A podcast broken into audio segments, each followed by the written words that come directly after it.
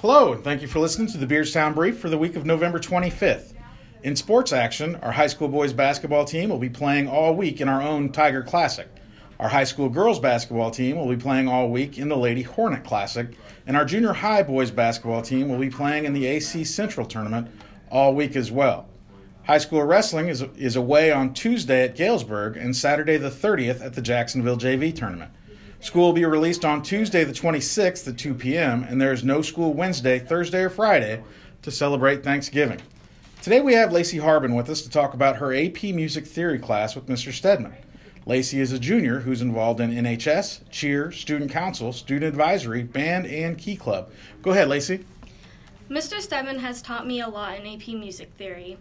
I have learned how to identify what major or minor a song is in. I also learned about how music is composed. My playing in band has improved immensely because of what I've learned in AP Music Theory.